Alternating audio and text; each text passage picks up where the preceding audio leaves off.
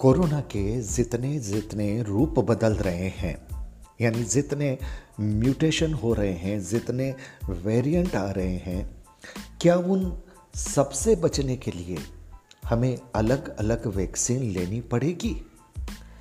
Omicron, corona का नया variant, जो हर दिन दुनिया के देशों में अपनी दस्तकों की संख्या बढ़ा रहा है।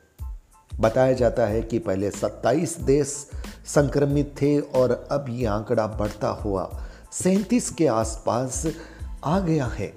भारत में भी मुंबई, गुजरात, कर्नाटक और दिल्ली में ये दस्तक दे चुका है, इस तरह के संदिग्ध मिले हैं। लेकिन सबसे बड़ी खबर जिस पर आपका ध्यान जाना बहुत आवश्यक है। और डब्ल्यूएचओ का ध्यान जाना यह उनकी ज़िम्मेदारी है, क्योंकि जिस तरह से प्रिंट मीडिया में खबर आ रही है कि अमेरिका, जर्मनी, इटली, फ्रांस और इंग्लैंड में ओमिक्रॉन वेरिएंट के लिए नई वैक्सीन की ज़रूरत पर न सिर्फ़ ज़ोर दिया जा रहा है, बल्कि अमेरिकी कंपनी मॉडर्ना ने इन देशों को आश्वस्त किया है कि वह अगले 60 से 90 दिनों के भीतर ओमिक्रॉन वेरिएंट पर कारगर वैक्सीन उपलब्ध करा देगी। अब आप ये बताइए, ये खबर क्या कहती है? आज ओमिक्रॉन वेरिएंट है, कल कोरोना कोई और रूप बदलेगा तो कल उस वेरिएंट की वैक्सीन।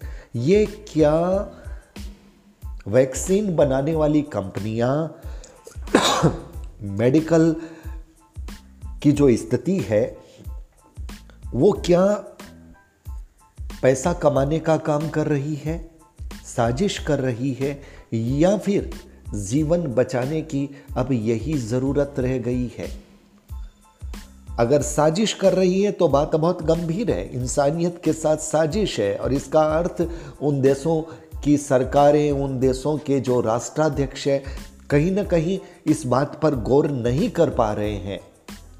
और अगर ये जीवन बचाने की ज़रूरत है, तब भी आम व्यक्ति के लिए बड़ी मुश्किल है साहब, क्योंकि वैक्सीन का खर्च भी है और खर्च से भी ज़्यादा वैक्सीन लेने के बाद कुछ न कुछ साइड इफ़ेक्ट भी रहते हैं।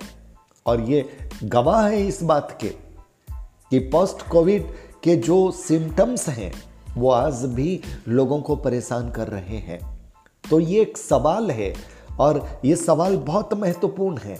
इस सवाल पर सभी को गौर करना चाहिए और न सिर्फ़ गौर करना चाहिए, बल्कि अपनी प्रतिक्रियाएँ भी देनी चाहिए ताकि हमारे देश की सरकार भी इस मामले में सजग हो और हम अपनी सावधानी बरतें ताकि इस तरह कोरोना के नए वेरिएंट से हमारा सामना ही न हो।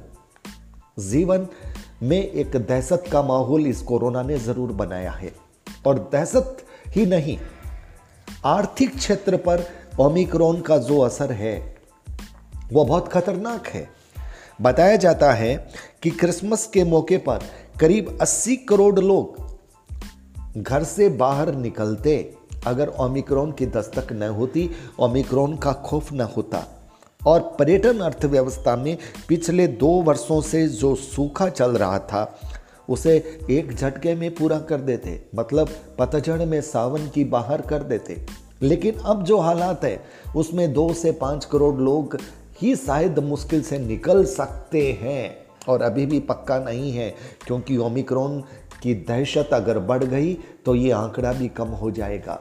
इसलिए कोरोना ने जीवन को भी मारा है, जीवन के क्षेत्रों को भी मारा है, आर्थिक क्षेत्र को मारा है, मानसिक क्षेत्र को मारा है, व्यक्ति के कॉन्फिडेंस और आत्मविश्वास को कमज़ोर किया है, लेकिन सवाल फिर घूम करके वही आता है कि क्या कोरोना के हर वेरिएंट की हमें वैक्सीन लेनी पड़ेगी? ये सवाल गंभीर है। वीडियो को लाइक कीजिएगा शेयर कीजिएगा चैनल पर। अगर नए आए हैं तो सब्सक्राइब करना मत भूलिएगा। डिजिटल फ़र्स्ट न्यूज़ और आप तक हमारे दोनों चैनल को आप सब्सक्राइब कीजिएगा। बहुत बहुत आभार, नमस्कार।